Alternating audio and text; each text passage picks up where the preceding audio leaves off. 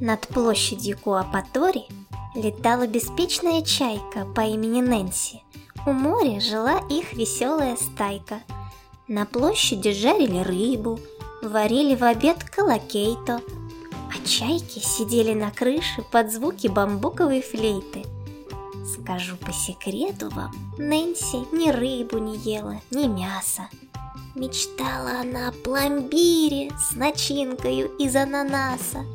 Охотясь за шариком вкусным, в рожке очень сладко хрустящим, Туристов пугала истошно своим громким криком бодрящим.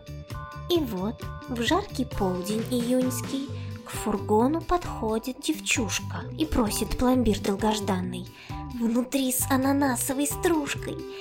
И Нэнси, пронзительно вскрикнув, как мощный торнадо взлетела, помчалась к фургону.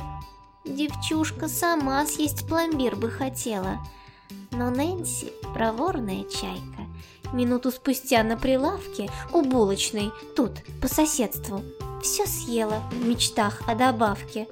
И пусть было грустно девчушке, теперь она знает, что птицы с фантазиями о десерте не вздорные небылицы,